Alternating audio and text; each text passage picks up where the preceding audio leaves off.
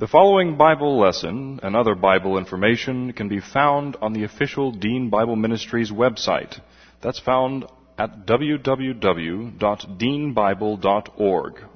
That's www.deanbible.org. Dr. Dean is the pastor of West Houston Bible Church. And now, here's Dr. Dean with the Bible lesson. Good morning. I want to welcome you to our morning worship service here at West Houston Bible Church. Before we begin our worship time this morning, Scripture says that we should be in fellowship, that part of uh, the filling of the Spirit is worshiping the Lord through singing psalms and hymns and spiritual songs, as well as other consequences laid out in Ephesians 5:19 and following. So let's begin with a word of prayer. We'll have a few moments of silent prayer to begin and then I will open in prayer. Let's pray.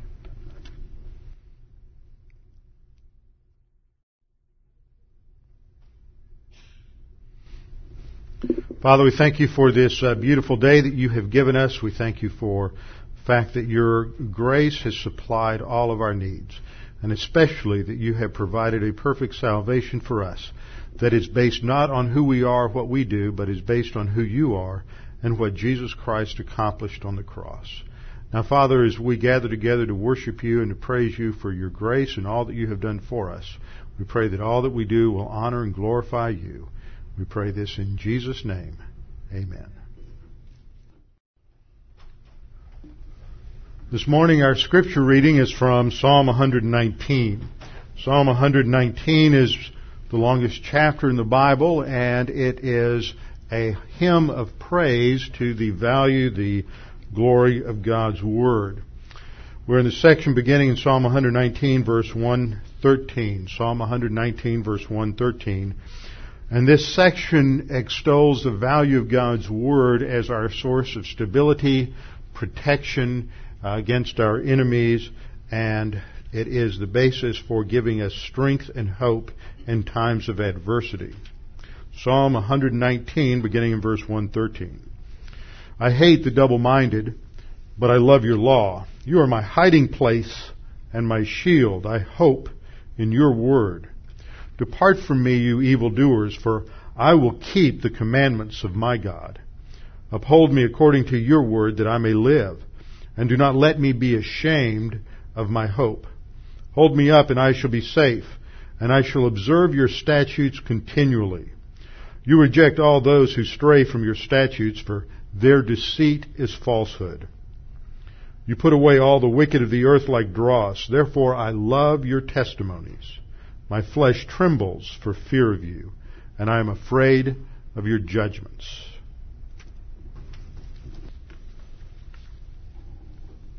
This is the record that God has given us eternal life, and this life is in His Son. He who has the Son has the life. He who does not have the Son of God does not have the life. He who believes on him is not condemned, but he who believeth not is condemned already because he has not believed in the name of the only begotten Son of God. For there is no other name under heaven given among men whereby we must be saved. For by grace you have been saved through faith, and that not of yourselves, it is the gift of God, not of works, lest any man should boast. For I am persuaded that neither death, nor life, nor angels, nor principalities, nor powers, nor things present, nor things to come, nor height, nor depth, nor any other created thing is able to separate us from the love of God which is in Christ Jesus our Lord.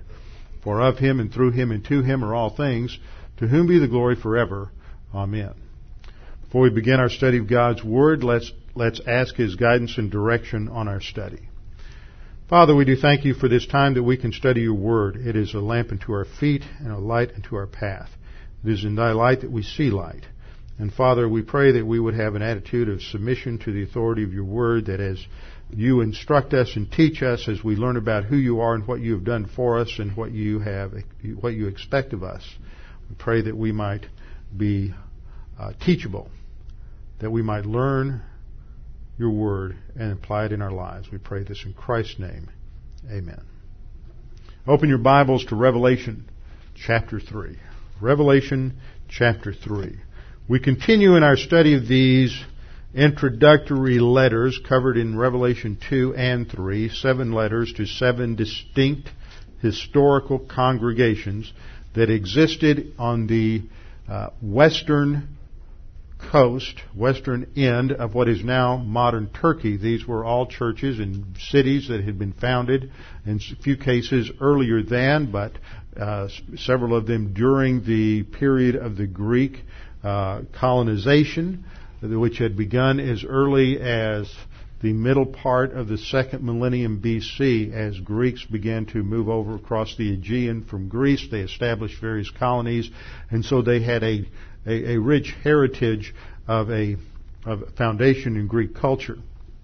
When we come to study them, we realize that each of these churches have been planted probably by the Apostle Paul or one of his students. We're told in Acts that he spent two years uh, teaching uh, in uh, Ephesus, and from there he sent out his students throughout all of the Roman province of Asia, which is the western province covering the western end of Turkey. And as they went, they took the gospel to each of these cities, these that we're studying, plus many others. And as a result of their communication of the gospel, churches and congregations were planted in the midst of an extremely pagan culture. Now, we have to remember what that term pagan means. Pagan is a technical term that describes the thinking, teaching, values of any system of thought that is non-biblical. So, Jewish thought would not be pagan because it is based on the Old Testament, but Buddhism, Hinduism, secularism, materialism, atheism, all these things would be all considered pagan. Uh, in, the, ancient world, they dealt with a polytheistic culture that was based on either the uh, pantheons of the ancient Anatolians, those were the people that lived in, in Turkey, what was now modern Turkey, or the Greek pantheon or the Roman pantheon, and various other gods that got imported and assimilated over the centuries. So this is that, that pagan culture. Pagan culture affected all of their values, their norms and standards, how they viewed, viewed reality. And every person on the planet, no matter who you are, where you live, whether you're in a Stone Age culture in Papua New Guinea, or whether you're a sophisticated living in Fifth Avenue in New York, everybody has a world view. And it is that view of the world, how they understand and organize all the, all the data in the world, everything that they learn and understand from their view of ultimate reality, whether it's God, matter, a tree, or whatever it is, all the way down to how they make decisions and values and what's right and what's wrong and how they relate to people and their views of government, politics, and law. All of that comes within uh, the purview of a worldview. What happens is that as Christians, we have to recognize that when we are operating consistently on a biblical foundation of thought, which we refer to here as divine viewpoint or biblical thinking, that when you're operating on biblical thinking, there is going to be a culture clash with whatever the worldview is around you. Ultimately, all worldviews can be boiled down to two. There is a divine viewpoint which is expressed consistently throughout the pages of the Bible from Genesis 1 to Revelation 22, and there is a human, what we'll call human viewpoint, and that human viewpoint ultimately sees some element of the universe as eternally existing, whether it's the dense matter that existed before the Big Bang, or whether it is uh, the, some uh, some ancient god that uh, was killed and their body was used to create the universe, or whatever it might be. But all human systems of thought all go back to something in the universe being eternal. And so they're very similar. They, the names may change from culture to culture. Uh, some may express it in more academic, scientific terms. Some may express it in more uh, primitive terms. But it's all the same thing, whether you're talking about the cosmogony of the ancient Babylonians or whether you're talking about the sophisticated thought of modern Darwinism, it's all expressing the same thing. It always goes back to this concept that came out of Aristotle. Aristotle didn't invent it, it was already there when he came along, but he systematized it and organized it called the chain of being. That everything uh, in the universe shares the same basic uh, same basic essence, the same basic being or existence. But the Bible comes along and says that there's something wrong with that. Because God is distinct from His creation. You have the creator-creature distinction. And the God, there is a unique God, the God who is explained in the, in the Bible, the God of the Old Testament of Abraham, Isaac, and Jacob. God has created all things so that He is radically and totally distinct from everything in the creation. And that He is the one who defines all values. He defines everything within the, in the creation so that you can't understand anything in the creation without having an ultimate reference point to God. If you take God out of the picture, you can't truly explain anything in creation apart from God. And so Christianity and Judaism, as, as it's true to the Old Testament, is really built on that foundation. Well, once you start thinking about life and consistently working out all of your views of society and marriage and politics and law based on that foundation, you're immediately going to run into a brick wall known as the culture around you. And that culture around you, which the Bible calls the world system, is always going to be in hostility to whatever biblical Christianity is teaching. Now, we live in an interesting time of transition in the early 21st century in uh, um, the United States of America because we have seen an, uh, a, a country, a nation that was founded over 200 years ago on a solid Judeo-Christian ethic by men, not all of whom were necessarily regenerate believers, but all of whom thought within a theistic worldview. And they believed there was a creator creature distinction. They believed in the depravity of man. And they understood that total power corrupts totally. That's because they had a biblical view of, of man. That man was corrupt. So they created a system of government that had checks and balances so that no one person or no one group could become to, uh, completely powerful and control everything in society. So there were checks and balances which grew out of that that particular worldview. And this country was founded firmly upon a, a Christian worldview. That doesn't mean everything that they did was right or necessarily biblical, or cons- but it was within that framework. Starting in the late 1700s, by the 1790s, I believe that if we'd waited another 10 years, it never would have happened because there was a culture shift that occurred right there in the 1790s, a radical thought shift that was that was developing in the universities of Europe that began to drip a slow water water torture, Chinese water torture on Western civilization. And that water drip of, of this secular materialistic thought that came out of the universities of Europe in the 1790s began to erode the foundation. It just like that steady water drip, drip, drip, drip, and people saw this change, and this person said that. Kant came along and said this, and and then Hegel came along and said that, and Kierkegaard came along and said this, and Darwin came along and had his view of origins, and Marx came along with his views on on economics, and Herbert Spencer came along with his views on uh, society and the evolutionary development uh, development of society, and John Dewey came along with his uh, applying some of those things to his view on education, and so that foundation of theism began to erode, drip, drip, drip, just one drop at a time, and each time it just removed a microscopic particle of the foundation. But 200 years later, we look around us and we say, what's happened? The foundation is crumbling in places, in places it doesn't even exist anymore.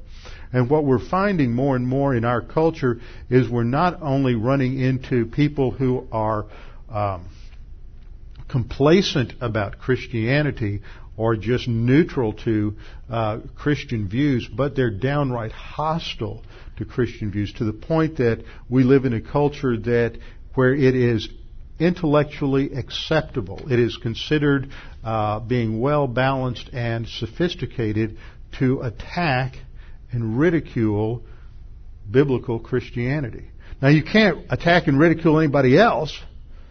Far be it from that. But you can attack and make fun of Christians and the core views of Christianity, and we see that in a uh, this movie that was just released a couple of days ago, and the, and the book, The Da Vinci Code, because that's what it does. It, it belittles uh, the faith of Christians and says that there has been a lie that has been uh, fraudulently uh, put forth on the world for 2,000 years, and the Roman Catholic Church, which they, who's always the bad guy, the Roman Catholic Church has uh, killed anybody who wanted, who came close to discovering this secret, and they have been closely guarding this secret that Jesus really wasn't God, and Jesus escaped, and he didn't really die on the cross, and he went to went to France and had children, and that Mary Magdalene was really a goddess because it's all about the worship of the divine feminine. And so this is now being promoted. And you know, we look at this and we think, okay, this is kind of weird. And some Christians say, well, you know, that just doesn't float my boat, and that's not something I'm too concerned about. Uh, I know what the truth is, and that's fine. I was listening to a talk show on the radio the other day, and some lady called in and said, "You know, my kids are going to church, and the youth director's teaching them all about the Da Vinci Code and preparing them how to interact with people who raise questions about it, and do, you know, preparing them, defending their faith, and uh, everything, and, and that's fine and good. But she says, all I, I think all we need to know is the Bible, and I know the Bible says that that Jesus is God, and we can we should trust Him, and that's all we need to know. And I was just really pleased with the uh, talk show host because he he responded with with the correct answer, and that is, but the Bible says that we're to interact with the culture around us through witnessing, through defending the faith, and so it's not enough just for you to be sure. It's not enough just for you to know what the answer is and what the Bible is, but we also have to be able, as Peter says, to give an answer for the hope that is in us. That's part of witnessing. It's, it's good. If you're a parent and you have children, you need to be teaching those things as part of your child training program in the home so that when they uh, grow up and they confront these ideas at, at school and from teachers and later when they're in college, that you will have given them a foundation so they know the facts because 30 years ago, this kind of thing wasn't as prevalent today. It wouldn't have, it would not have had the popularity that it, and the play that it does today. 60 years ago, it never would have gotten published. We're living in a changing world, and the more our culture erodes, the more our culture becomes pagan, the more hostile the attacks on Christianity are going to be. And that's the kind of situation we find in these churches in Revelation, they're facing, in some cases, real persecution. If we go back to chapter 2, you don't need to turn there, but back in chapter 2, where it talks about the church of Smyrna, and there the Lord warns them, this is the only other church besides the church of Philadelphia where there's nothing negative said. The Lord there says, um, do not fear any of those things which you are about to suffer. Indeed, the devil is about to throw some of you into prison that you may be tested, and you will have tribulation ten days. Be faithful until death. You see, in a culture that is still primarily based on a Judeo-Christian worldview and is still primarily theistic, as our culture has been up to about 40 years ago, then you're not going to face that hostile opposition that that you, people are beginning to face now. But I want you to think about your own your own faith, your own convictions, your own uh, explanation of the gospel, how important that is in relation to other things. Those of you who are here, here Tuesday night, I talked about the fact that on Monday night I was just out eating dinner by myself and ran into an acquaintance, got invited over to sit at a table, and the other guy that was at the table was a Muslim, and so it didn't take long before we got into it. But what really, but what opened the what opened the ball was that the Muslim said, well, you know, after he found out I was a pastor, well, that's good. We all just worship the same God. See, that's an innocuous statement, and in you, and I can envision situations where you're uh, maybe not at the office, but maybe it's a group of people from the office who go out to lunch and and all of a sudden your coworker is a Muslim and they make this kind of statement. Well, what are you going to do? What if that person happens to be uh, uh, uh, in authority over you or a boss? How are you going to respond? Are you going to let that just slide? Oh, we all believe in the same God? Are you just going to let that slide because you know if I really challenge him on that, that might affect my my job evaluation. That might affect my paycheck. You know, it, it's not my place at work to be a witness for Christ. But you're not at work. See, you're off somewhere else, or you're with, um, uh, or, or maybe you have your own business, and this is a client that makes that kind of a statement, or you're a lawyer, or you're a doctor, or whatever it is, and you're with somebody who can be a source of income for you and job security, and they make statements that are clearly contrary to what the Bible says and you have a decision to make as to whether or not you are going to say something and how you're going to say it. And the more we live in a non-Christian culture that is attacking Christianity, the more things like this are going to happen. And this is what was happening in, in the ancient world. For the first 200 or to 300 years after Christ died on the cross, Christians were living in a hostile environment, and they knew in some cases, at sometimes, that even the possession of any of the New Testament documents meant that if they were caught with them, they would go to jail. Now, that's one of the uh, things that you never hear that brought out in uh, any of these shows that you watch. I just watched a show I taped earlier this week on who wrote the New Testament, and it had some interesting things in there, but one of the things they failed to bring out was that as they were trying to decide in the early church, as they were going through that process of determining what books were going to be in the canon and what books weren't, one of the issues was that a Roman soldier would be knocking on your door one day. Now, are you going to give your life for the shepherd of Hermas or for the epistle of Barnabas? Or for the Didache of the Twelve? Or are you going to give your life for Romans? Now, I'll give my life for Romans, but I'm not sure I'm going to give my life for the for the Didache or the Shepherd of Hermas. So you have to decide what's of real value and what isn't. So that was part of the decision making process. And as they went through the second century, that period from about from 100 to 200, there were various persecutions, a couple of worldwide persecutions, and there were several individual local persecutions where Christians had to make up their mind, but it cost them something to, to be a believer and to take a stand. And you can't always pick the time and the place of your battle. Sometimes you can, and you should if you can. But there are times when God picks the time and the place of the battle. And, and you have to decide, are you going to be ready to take a stand at that particular point and how you take that stand. And the issues are always the same down through the centuries. And the attack points are always the same related to who Jesus Christ is, what Jesus Christ did, and what the uh, what the ultimate authority is, which is uh, the Word of God. So this was a problem. And in the church at Philadelphia, the Christians there faced persecution not only from the source of the secular polytheistic Romans, but they also faced a, uh, an aggressive assault from the Jews that were living there as well, because the Jews viewed their teaching that Jesus was Messiah as a profound threat. So let's look at the, just get our little overview here of where we're headed, and then we'll talk about some application. Revelation 3:7 to the angel of the church at Philadelphia write. And last time we did a uh, study on the history background of Philadelphia that it was founded uh, during the time of the Seleucid Empire, and it was de- founded to be sort of a missionary city for Greek culture. That that from this urban base of Philadelphia, there would be uh, cultural missionaries that would go out and impact the rural areas around there for uh, the, for Greek culture. And so this is part of the background because the church at Philadelphia is given an open door and they be, they're known as the missionary church of these group of seven churches because uh, they w- were missions minded. So there's interesting uh, connection there.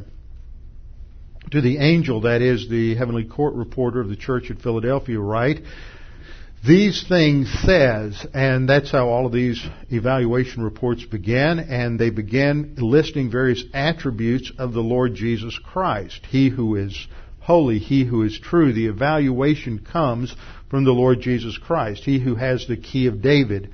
He who opens and no one shuts, and shuts and no one opens. This is a map of the area of the province of Asia. We see the stars located where the different uh, different cities are located. Beginning in the lower left with Ephesus, they move in order uh, to the northwest from Smyrna to Pergamum, and then uh, to Thyatira, Sardis, Philadelphia, and then we'll get to the last letter, Laodicea. Laodicea is one of the worst. Philadelphia is one of the best. Nothing negative is said about Philadelphia. So these are the attributes of the Lord Jesus Christ that are emphasized here. And last time we learned that the beginning of this evaluation report is different from the other evaluation reports. Of the other six, they all begin with some attribute that was uh, described by John back in chapter 1 when he's on the Isle of Patmos and suddenly he hears a sound of a voice like a trumpet and he turns and there is the Lord Jesus Christ uh, standing, clothed in a robe down to his feet, girded about with a uh, golden band. It is a picture of a priest. He's pictured in a position of judgment, and his hair is white like snow, and his his legs are like burnished metal. And it is this picture, uh, uh, being, almost being on fire. He's just so brilliant, and it's a picture of judgment and and uh, uh, dressed in the garb of a priest. So it's a picture of Jesus Christ in his present ministry as a priest judge. And there's various attributes that are listed about the Lord, but none of those are referred to here. The other six evaluation reports always refer to something or describe something, an attribute that is mentioned back in chapter 1, but not this one. That immediately stands out and says that, oh, wait a minute, stop. Let's not run through this verse too fast let's just slow down and see what's what's going on here because this is important. Why is he pulling out something new? And what he says here is first of all that it's he who is holy. Second, he is the true one. Third, he has the key of David. Then he builds on that and says that he is the one then who opens, no one shuts, and shuts, and no one opens. So when we look at this first one, he who is holy, that's the Greek word hagios, which is always, which always describes God. This is, this is the Greek word that it will be repeated several times in uh, chapter 4 and chapter 5 as we see around the throne of God all the angels gathered singing holy holy holy Lord God Almighty it's it's the same thing that the seraphim are saying or singing to God back in Isaiah chapter 6 when Isaiah sees the throne of God, holy, holy, holy. It is only God who is holy. No creature is holy. We have derivative holiness, we have imputed righteousness, but we are not holy as God is holy. So if you are a Jew and you are reading this, and Jesus is said to be holy, that is a claim of deity. This is offensive to a Jew who doesn't believe in uh, the deity of Jesus Christ. And of course, that's a challenge we face today, where there's a point of contact here with the church at Philadelphia. Is we face a world today that is that does not want to believe in the full deity of Jesus Christ. He's just a man. Just like any other man. See, he got married, had children. See what's wrong with believing that? See how subtle that is? But, but you know, see, if he, he was married and he had children, wouldn't they be deity too? They wouldn't have a sin nature. Oh, So he had to be just a man, like anybody else. Well, if he's just a man like any other man, then he couldn't die on the cross for anybody else because he would be a sinner. So it, it, it completely destroys the foundational message of the Bible from Genesis to Revelation that there must be a God-man Messiah to die on the cross for our sins. So the first claim here, he is holy, emphasizes his uniqueness, that he is God, he is the true one. This is the Greek word alethinos, indicating that he is the true Messiah. There is definitely a polemic in this opening against what Jews were saying, what the rabbinical Judaism of that day was claiming. They were not claiming that they were rejecting the idea that Jesus was the Messiah, but this is saying he is the true one. And then the third statement that he has the key of David, as we saw last time, a key opens a door, that it is the Davidic key, is a, the, the mention of David indicates, and is a, is a, as a figure of speech called the metonymy, indicating David stands as the king, stands for the Davidic kingdom promised in the Davidic covenant. And so the, that he has the key of David indicates that he is the one who controls access to the kingdom. Jesus is the one who decides who gets into the kingdom and who does not get into the kingdom. And see, in the first century rabbinic Judaism, was saying just the opposite, saying that the uh, that Jesus was not the Messiah, that the Messiah was not God, and that uh, Jesus could not be the one who would give you access to the kingdom. So it's a claim of exclusivity. And then the fourth statement made relates to what he does with the key. He is the one who opens and no one shuts, and shuts and no one opens. This is based on the verse in Isaiah chapter 22 verse 22.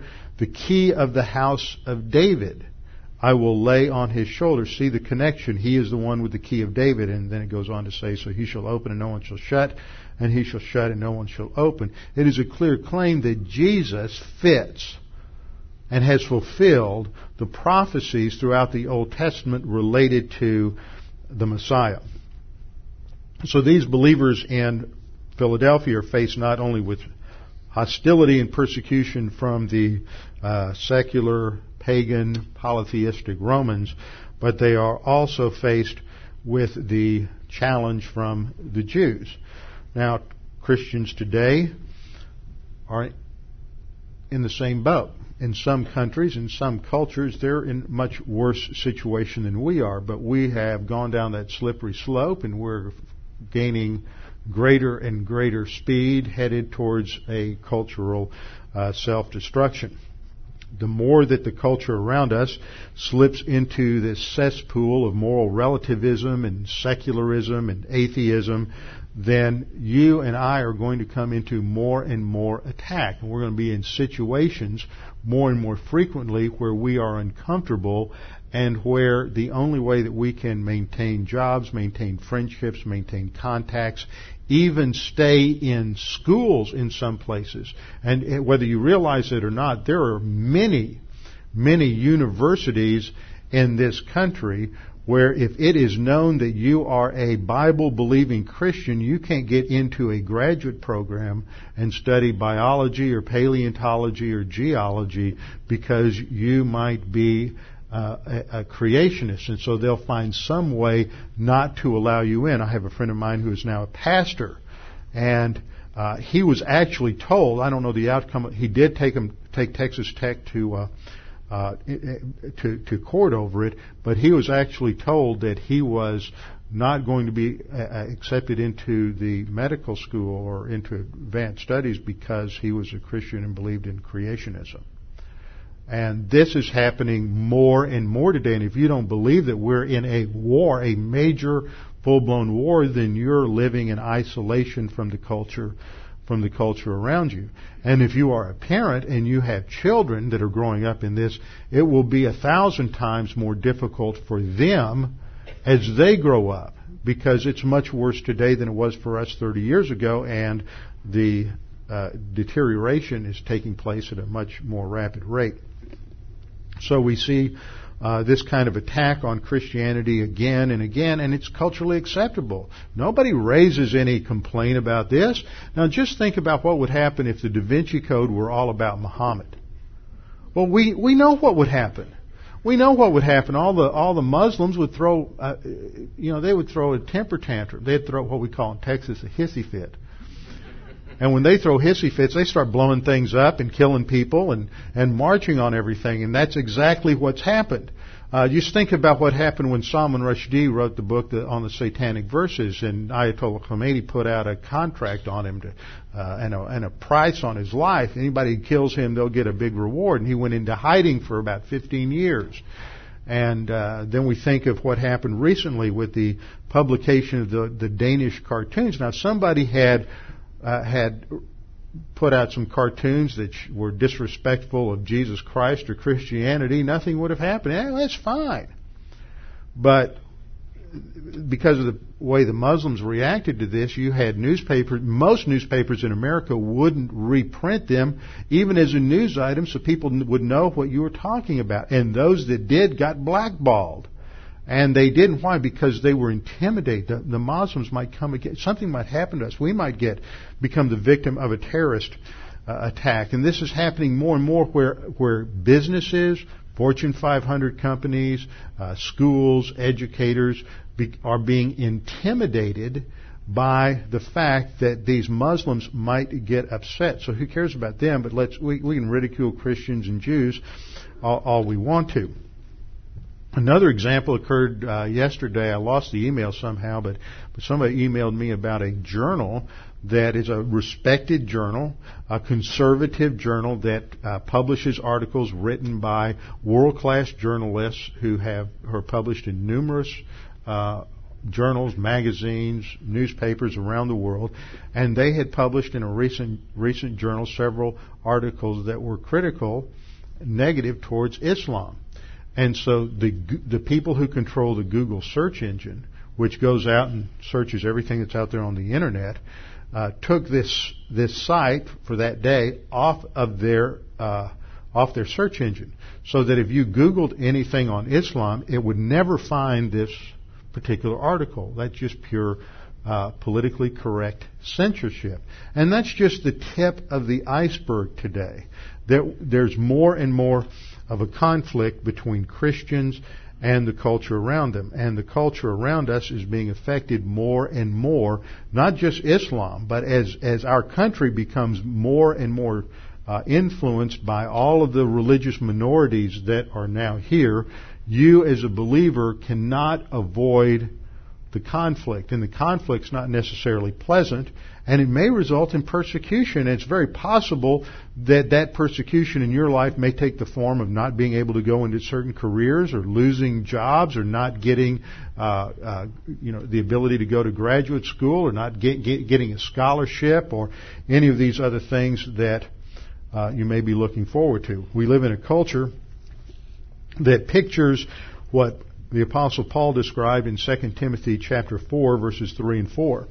For the time will come when they will not endure sound doctrine, but according to their own desires, because they have itching ears, they will heap up for themselves teachers, and they will turn their ears away from the truth and be turned aside to fables. And we live in a world that, eh, eh, see, see, what's going on here, as we've discussed so many times, is in Romans chapter 1, 18 and 19, we're told that the unbeliever hates God. He rejects God, and as a result of that, he has to suppress the truth in unrighteousness. Well, as soon as you take God out of the picture, something else is going to get sucked into that vacuum. Nature abhors a vacuum, thought abhors a vacuum, and if you take God out, something else has to take his place. And that's why the, uh, Paul goes on to say that professing to be wise, they became fools and worshiped the creature rather than the Creator. Now what happens is once you reject the house of the Bible, Let's take an analogy of a house. You build a house, and that house is the structure of biblical thought. And once you reject that and say, I'm not going to live in that house because I don't like it. I don't like the guy who built it. I don't like the rules that are involved in living in that house. I don't want to uh, have the curfews or any of the other norms and standards that you have to abide by if you live in that house. I'm going to go build my own house. I'm going to lay my own foundation. I'm going to build my own house. And that's been going on culturally in the, in Western civilization for the last 200 years. But it gets to the point in the construction of the house where you can start moving in and living there. See, up until about the 1960s, where most scholars would say where the shift occurred, up until about the 1960s, what happened is the unbeliever was still obviously living in, in the Christian house he still operated to a large degree on theistic ideas because he had to to get along in a culture that was still predominantly impacted by Judeo-Christian uh, values. But since approximately 1963, when we entered the post-Christian era in America, uh, their their home got ready to move into. They didn't have all the furniture in it yet. They might not have finished all the drywall, but it was 90% done, and they could start living in it. And now what's happening is they're saying, we're not only not going to live in your house, Christian, but if you're even going to dialogue with us, you have to move out of your house and live in our house. And so we're going to tell you what ha- actually happened in history. We're going to tell you that, that Jesus was really married and had, had kids. And, and these ideas be, enter into the culture. And we think of the Da Vinci Code as just something that's happening right now, and this book's been out for four years now and sold 40 million copies. Those books are going to be around for a long, long time. That movie isn't just hitting the movie theater today. These movies are going to be released on DVDs within six or eight months. There'll be another big promotion. They'll come out on DVD, VHS. Then you can download them to your iPod, and then you can watch them on pay-per-view and on HBO and Showtime. And then they're going to be on regular Saturday night the movies, Sunday night the movies, afternoon movies. I mean, for the rest of our lives, we're going to be dealing with this. And these kids, you know how it is. Your kids grow up. How many times do they watch? You know, if you've got kids or grandkids, how many times have they watched Shrek? How many times have they watched some of these other, The Lion King? And how much of the dialogue that can they repeat from memory day after day after day? Because they've seen these movies a hundred times. I mean, they've got all, every line memorized. Now, when you apply that to the influence of something like the Da Vinci Code, they are being brainwashed with pure paganism. And we think that we're going to counter that by having them come to prep school once a week for an hour. I don't think so. You're li- you, now you've moved into the false construct of the human viewpoint neighbor's house next door. You see, that's what they want to do. They're going to create a house that's divorced from reality, that's made up out of thin air, that's a totally fraudulent view of reality, and now they want us to live on the basis of their uh, t- totally fabricated worldview they're, they're, they're living in a psychotic construct of reality and they, they want us to live there too. And when we say no, we won't, sooner or later it, you come into major conflict. That's the kind of thing that was going on in Philadelphia. Now there's three things that generate a reaction. And these were the kinds of things that generate a reaction in Philadelphia.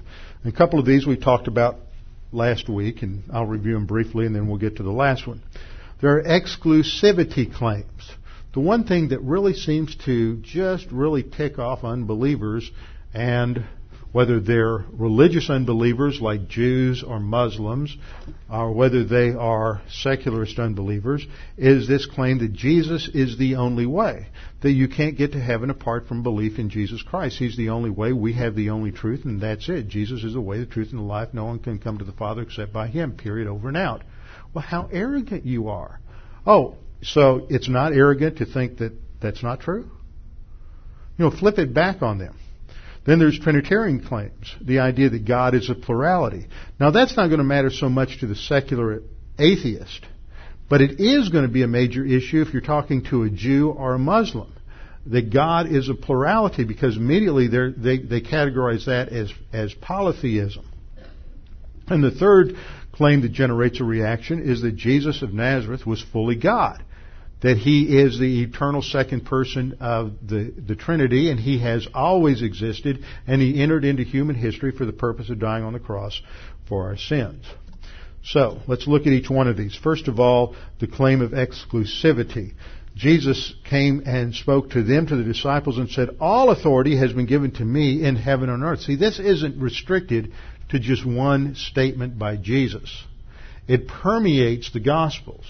He says, All authority has been given to me in heaven and on earth. In John 5.22 he says, For the Father judges no one, but has committed all judgment to the Son. In fact, he's claiming he's the ultimate judge of every single human being. Now, either you're telling the truth, or you have an ego that's bigger than that of the Ayatollah Khomeini, Saddam Hussein, and Adolf Hitler and Joseph Stalin all rolled into one.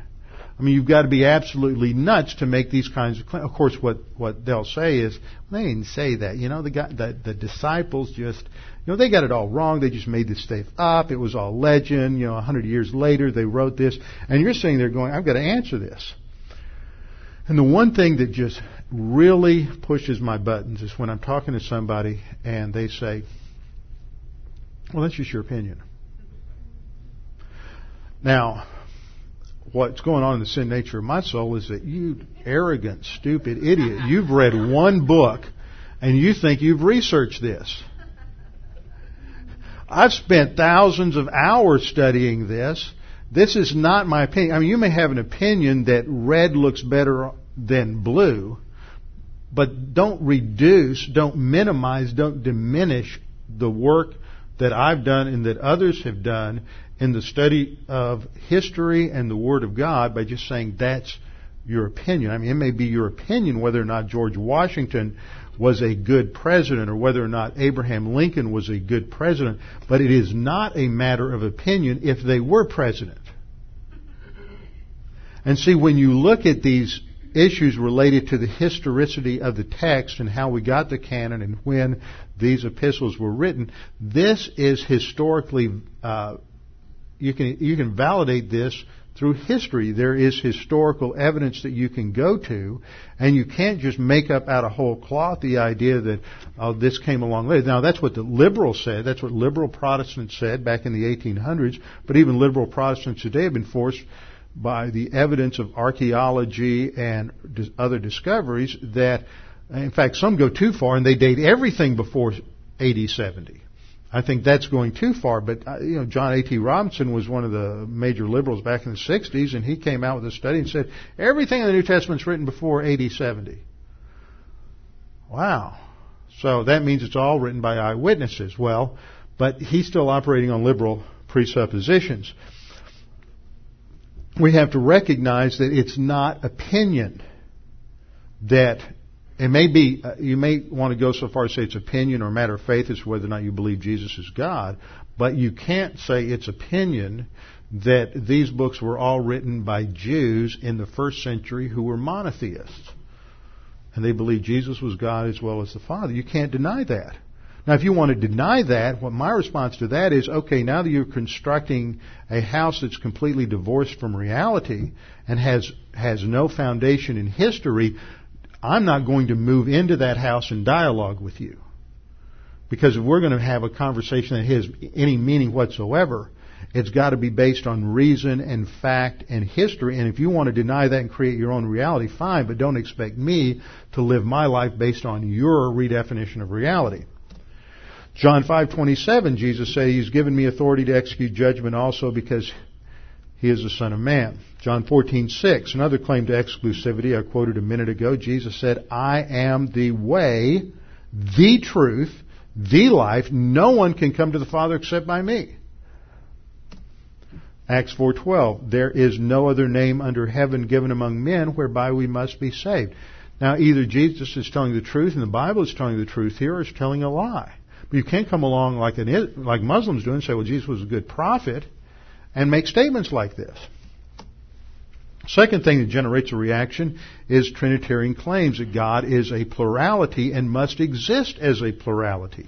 We covered this last time and just going to give you a couple more verses that, and you need to have these marked, underlined in your Bible, uh, right in the margin what they are so you can find them again. Uh, Exodus 23 says that, that for the Jews, you shall have no other gods before me. An emphasis on singularity, on, on, on one God, monotheism. But that monotheism is a monotheism that includes within it plurality. It's not a Unitarian or singular monotheism. It is a plural, a plurality of persons within the Godhead. When you look at uh, Deuteronomy 6 4, the hero Israel, the Lord our God, the Lord is what? One. Now, is that a singularity or a plurality? Well, the Hebrew word echad means a, a, a plurality that's combined in a unity. The t- and the best way to explain that to folks is just say, remember, God said uh, about Adam and Eve, the two shall become one flesh. Same word for one. The Jews finally got around that. It took them a thousand years to come up with a counter, and um, uh, Maimonides, also known as Rambam, Rabbi Moses ben Maimonides, said that, well, that should be read Yachid, not Echad. Yachid is a singularity. So they had to change the text. Isaiah 50 verse 1, you have the Lord speaking, uh, thus says the Lord, and the Lord, Yahweh who is speaking, says, the Lord God has given me the tongue of the learned. So it indicates a plurality of person there. We covered that last time. You have one person speaking, and that person refers to someone else called the Lord God. Uh, Isaiah 50, uh, verse 5, the same, the Lord God is speaking and says, the Lord God has opened my ear. So if my refers to the Lord God, then who is this other Lord God? Indicates a plurality in the person of God. Isaiah 48:12 Listen to me, O Jacob, and Israel, my called. I am he. I am the first and also the last. The name I, the phrase I am clearly indicates deity. This title, first and the last, is applied to the Lord Jesus Christ in the book of Revelation.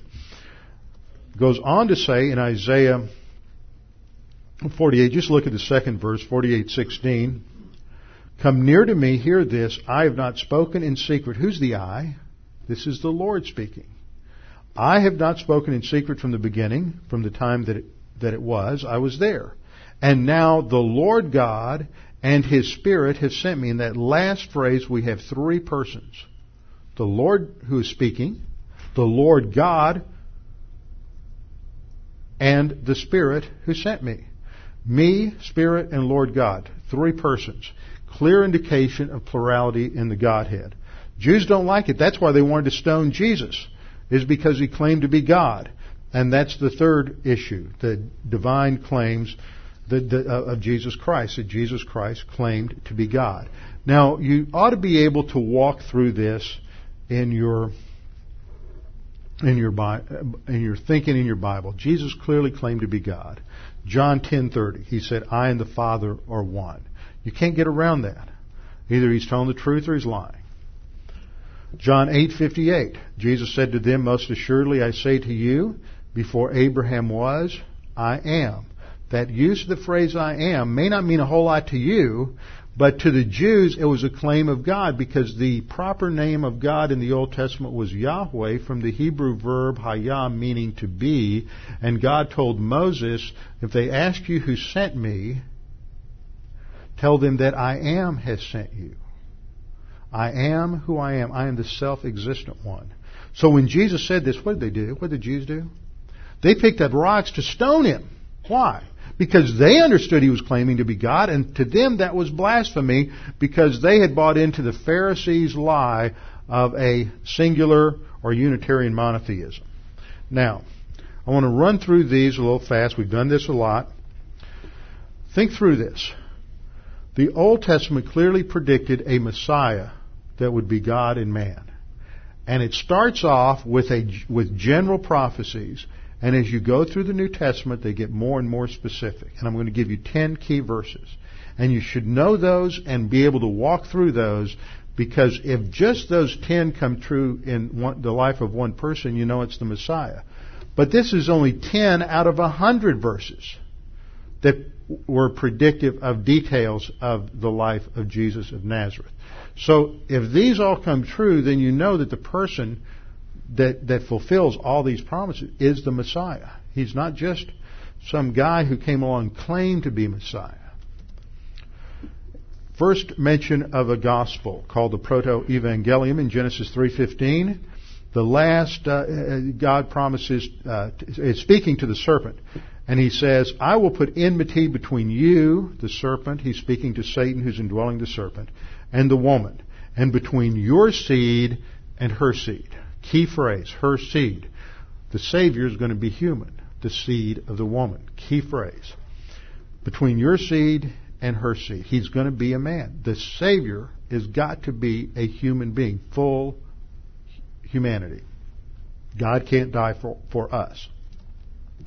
Then we go a few chapters later, and after the Noahic flood, Noah gives a little prophecy related to his three sons. Now, we all come from, from Noah. We all go back to Adam, but we all go back to Adam through Noah. Every one of us. We all have an ancestor that got off the boat.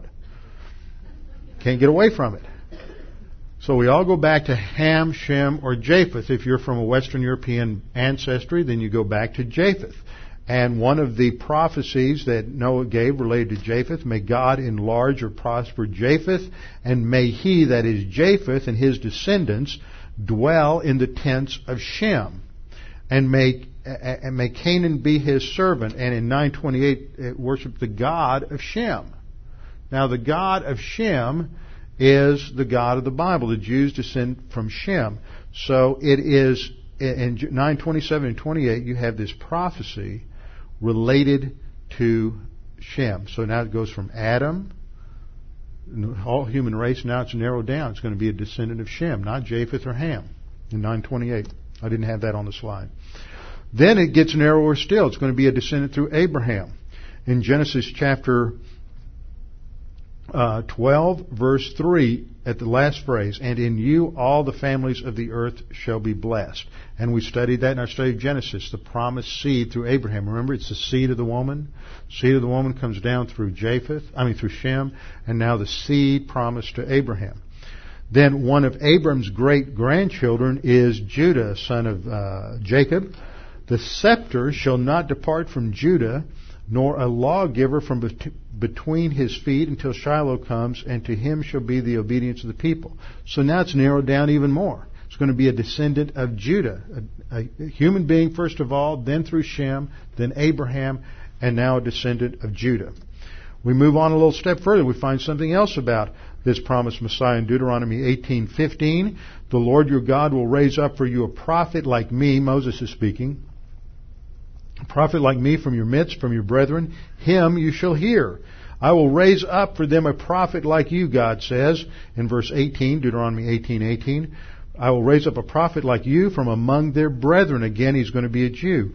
And I will put words in his mouth, and he shall speak to them all that I command him. And it shall be that whoever will not hear my words, which he speaks in my name, I will require it of him.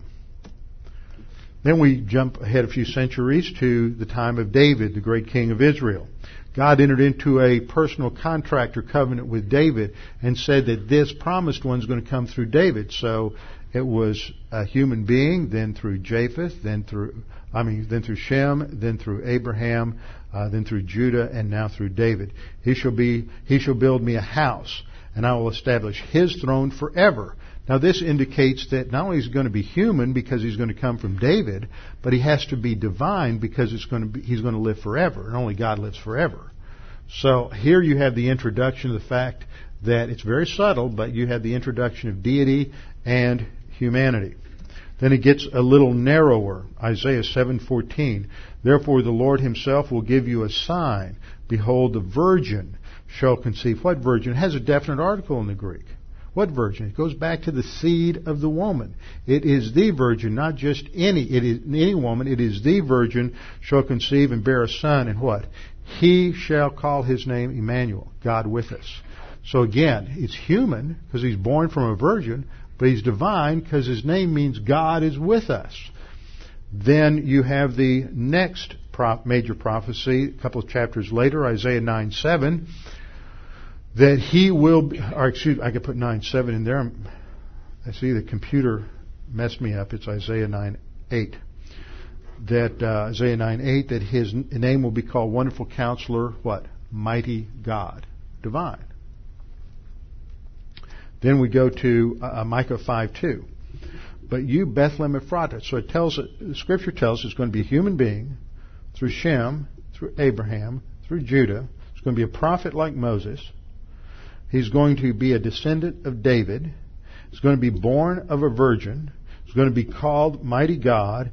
And he's going to be born in Bethlehem. It gets really specific, doesn't it? I mean, you just, you have this specificity in this, in these prophecies. And then Isaiah 53:10, he will die for our sins. It pleased the Lord to bruise him. He has put him to grief. When you make his soul an offering for sin, he shall see his seed, he shall prolong his days, and the pleasure of the Lord shall prosper in his hand. We have to know these things, folks, because we're in a battle. It's not only a battle for the mind, it's not only a battle in spiritual warfare, but as a believer in the Lord Jesus Christ, it is a battle for the definition of reality. And we are going to be confronted again and again in our culture with people who don't not only don't believe what we believe, but they will be hostile to what we believe, and they will be demanding that we move over and live in their world. Last prophecy, Psalm 16:10. Prophecy of the resurrection. For you will not leave my soul in Sheol. This is a messianic prophecy. You will not leave my soul in Sheol. You won't leave the body in the grave. You will not allow your Holy One to see corruption, for the body to decay in the grave. In close, let me remind you of 1 Peter 3:15 and 16. But sanctify Christ as Lord in your hearts, always being ready to make a defense to everyone who asks you to give an account. That's that Greek word apologia for where we get our word apologetics. Yet with gentleness and reverence. See, it's not just making the defense, It is doing it in the right way. It is not it's not doing it in an offensive way, even though you are on the offense. You understand? You don't want to get in their face and nasty, but you want to take a firm stand for the truth. It takes maturity and experience to develop this with gentleness and reverence. The goal is not to be right. That's hard for us to, rem- to remember. The goal is to present the truth in gentleness and reverence and keep a good conscience so that in the thing in which you are slandered, those who revile you, your good behavior in Christ will be put to shame. See, this is part of our spiritual life. It's part of witnessing. It is part, uh, which is part of our our priesthood. All of which part of our responsibilities and obligations as believers in the Lord Jesus Christ. We're living in difficult times, and they're not going to get any easier. It's going to get more and more difficult to to live as a believer in a pagan culture. In Rome, they faced physical persecution, arrest, and they faced death. That could happen here someday because that's where our culture is headed. You, you, we have political correctness. We have more and more laws that are being based on hate speech and other things which uh, attack those who want to take a firm stand that there's only one truth.